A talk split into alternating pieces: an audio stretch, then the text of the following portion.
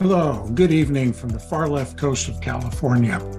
This is Daniel here, and, and I'm going to stay on the same theme I've been working on so far all month. It's digital distractions. And it's very important. Um, it's like a can of worms I opened up when I started doing my homework on this, because I've discovered much more, many more things that have happened because of our, our cell phones. I'll place the blame on the phone, but it's also our blame.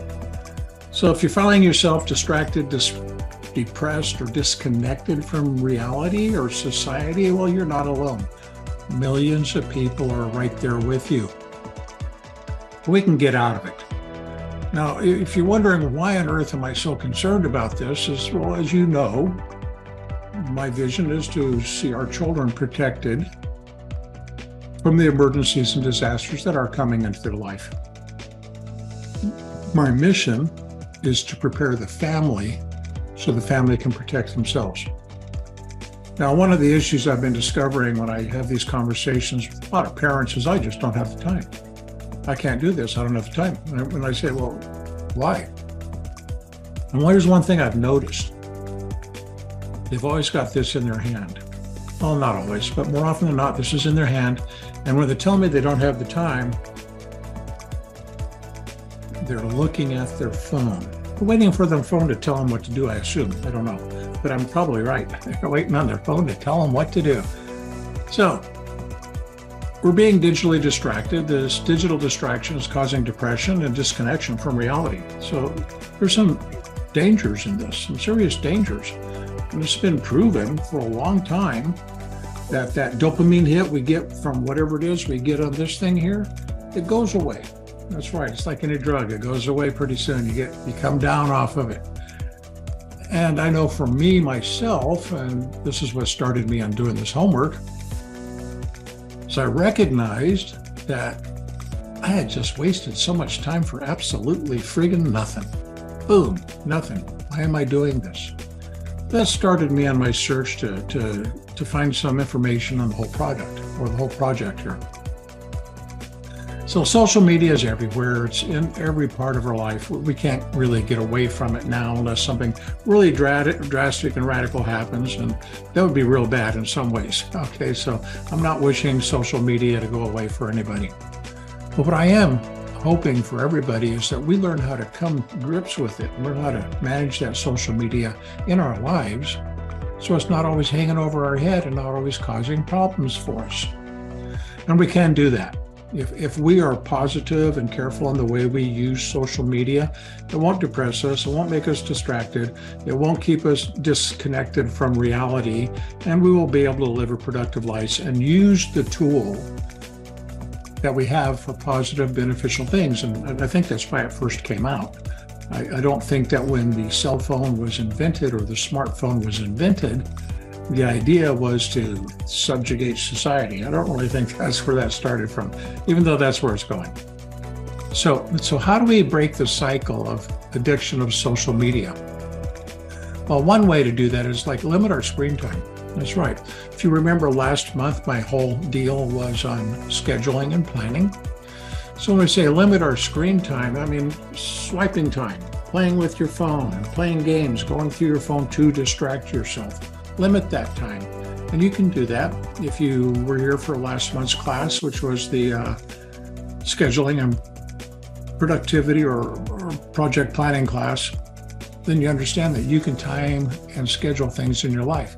That means you can schedule when you're going to play with your phone right in there. Pick an hour, pick two hours, whatever. I'd say an hour or less, because you don't want to be on it too long. So, one thing to keep in mind when you find yourself on the phone and you're swiping right and swiping left and swiping up and swiping down, at some point in time, I'm sure in the back of your brain, you're going to be saying, What am I doing here? What is what am I getting out of this? Nothing. You're not getting anything except that new dopamine hit. That's right. You're getting a new dopamine hit. What's next? What's up? Ooh, what am I getting? Oh, all right. Ooh, that was cool for 13 seconds. Boom. Next. Oh, that was too long. Eight seconds. Next. So find a way to get off of it. There's a lot of apps out there about applications you can actually look at. I know to put it on your phone to help you stay off your phone longer. I know, but it's smart. Somebody came up with an app to do it. I love it. So, so what's more important than our phone? Well, face to face interaction. Now, some people can say on the Zoom call here, we're face to face, and in a way we are, except I'm actually talking to this little round thing right here, and I don't see your face, but I'm imagining a lot of wonderful, beautiful people looking at this video right now that I'm conversing with and wanting to share information with you. So I got that. I got a whole audience out here. You can see them sitting up there. It's not pretty cool. Yes, it's called imagination. I'm using it, and that's okay. So let's get some face-to-face stuff going on. You know, we work, we have our family, we have our our employees, we have relatives, we have friends, our next door neighbors. How much face-to-face time are we actually spending with them as opposed to chat time? And I, I get friended a lot on Facebook, and they just wonder why I'm not chatting with them. And I try to say, it's a friggin' waste of my time. No, I'm not wanting to be rude, but it is. To sit here and have to have a whole chat conversation forever long is a time sink. It's a big time sink. I don't care what anybody says. I don't know there might be something productive that can come out of it, but I really haven't seen any yet. Now, I don't mind having little chats with loved ones and families because we actually know each other and we're usually talking about something that we know about. And they're usually short snippets. We've got the question, we've got the answer, we're out of here. We don't need to hang on poking those buttons anymore. So get that face to face communication with the people you love, the people you care for. And, you know, I, remember this whole um, digital distraction thing isn't new. I'm thinking back when I was writing this article, I was thinking back, oh my God, Daniel, you know, 20 plus years ago, they had cell phones. And I remember my daughter, my oldest daughter, asked me if her friends could come over. I'm, yeah, sure, I'll come over. And it was her and five friends, or six of them, I remember because I counted them. And they're all sitting in the front room and they're not saying a word. And that's what made me come out of the kitchen. I was fixing dinner for everybody because I didn't hear anything. It was too quiet. I didn't know if they were still there. So I come out into the kitchen, and what are they doing? Each and every one of them, they're sitting right next to each other, elbow to elbow, and they're not one of them is looking at one of their friends that they came with. Not one of them is talking with the people they came with. They're texting on their phones. And I asked my daughter, I says, Hey, sweetheart, are you all texting each other here? Says, No. And I says, Well, why are you here? Didn't you come here to chat with each other? What are you doing on your phones?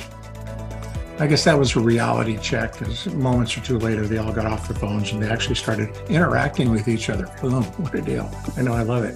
So, there's a few things we can do about staying in the moment and enjoying our life offline. So this is very important for your self-worth because as you know, and I'm sure you've heard the studies about, we all want to compare ourselves to that guy who has the Ferrari, that girl who has the mansion, that person who has the Gucci belt, that girl who's got the most lovely skin and beautiful makeup. It's not real, okay? So trying to compare ourselves to someone else sets ourselves up for failure. So you're a unique person. You have something that no one else has in this world embrace it, bring it out. Let people compare themselves to you. And then when they do that, tell them to stop doing it and tell them to go be their own person. So there's a few things we can do to, that'll help us. I'm going to give you four things here. Unplug. That's right. Unplug. Go outside, take a walk, reconnect with nature. That's right. Depending on what time of the year is, of course. You know, I know it's winter right now in a lot of parts of the country and it's rather cold, but in other parts it's not. Even if it's cold outside, go outside and smell the cold, crisp air. As long as it's not too cold to freeze your lungs, and you don't want to do that. Okay, just self warning here. But if you can do it, take your shoes off, put your fingers, your fingers, your toes in the sand, in the grass. Feel the tree, watch the birds fly by, become part of nature, because that's where we came from. We did not come from this. This is not what invented us. Okay? And this is not what's going to make us successful. So that's one thing, unplug ourselves. Two, take time for some self care. That's right, care for yourself. Eat good food, exercise, get some fresh air, take walks, read a book. I know, not necessarily a Kindle, but a real book. It's got paper, you have to turn the pages. Read a book. there's a lot of different ways to take care of ourselves. You know, take a hot bath, a shower, get a massage, um, go to a yoga class. There's dozens of ways to do these things. Go to a painting class, a cooking school, whatever. Take care of yourself and find something unique and interesting that you want to do. I know there's something that you want to do. Number three, find a passion. I know you're passionate about something. Now, it's one of the things I ask people all the time, all the time. Say, hey, how you doing? Don't even know you. Tell me what's new and exciting in your life. They look at me like I've got antlers growing out of my head. I said, I don't know. What are you talking about? I said, well, I just asked you what's new and exciting in your life. Once you answer that question, those of you watching this, write that down there. Tell me what is new and exciting in your life. I want to embrace it with you. I want to share, share it with us so we can be happy for you. We can see maybe we can support you with it. It might be something fun and engaging. And heck, who knows where it can go if you put it out there. That's right. So Find your passion. It could be a hobby, it could be painting, something that brings joy, motivates you. And then finally, or number four, if, if you're having a real tough time, ask for help. I mean, not 100% of the world is stuck on their phone all the time. I know most of us are for some time. So it's a large population base of people that are. See them all the time. I know you do. You go to any major metropolitan city and you just sit and count and watch the people watch by, and you can count and see how many people are like this. And that's a big number. I know I've done it before. I remember I used to ride my bike a lot. And I'd see people walking toward me and they'd be like this. They, they're oblivious, don't even see me. I'd try to move out of the way and it seemed like they were just like magnetized to me right in front of my bicycle. I'm just like, come on, move, guy. So I got this big air horn and zap them, and they'd get all upset at me because they're not paying attention. How dare I do that to them? Yeah, well, at least I didn't hit them. And one last thing I'm going to throw out there is hope. There is hope for everybody. We all have hope. And what's hope mean? Help another person every day. That's right, you. Go find someone else you can help. That'll get you back in the world. That'll get you back engaged. It'll get you back in nature. It'll give you the opportunity to share your wonderful whatever you have with the world. Hope, help another person every day. So in closing, and I'm going to get out of your hair here, I'm going to give you a call to action, of course. You know, I got the upcoming digital distraction workshop. It's a free, about an hour, maybe hour and a half, depends on the questions and answers. We'll just discuss your digital distractions, and how we can work on them. If you, yeah, if you if you stayed this far and listening to me, thank you. Give me a like, give me a share, and comment. Please, I want the comments. You know how the Facebook algorithm thing works. More likes, shares, and comments, the more people get to see it. I'm trying to get the word out. I want to help people. What do I want to help them do? I want to help them prepare for emergencies and disasters. How do I do that? By training them. And what's part of that training is to get them off their phone so they have time to do the right things. I love you all. Take care. See Daniel next time. Stay informed and stay safe.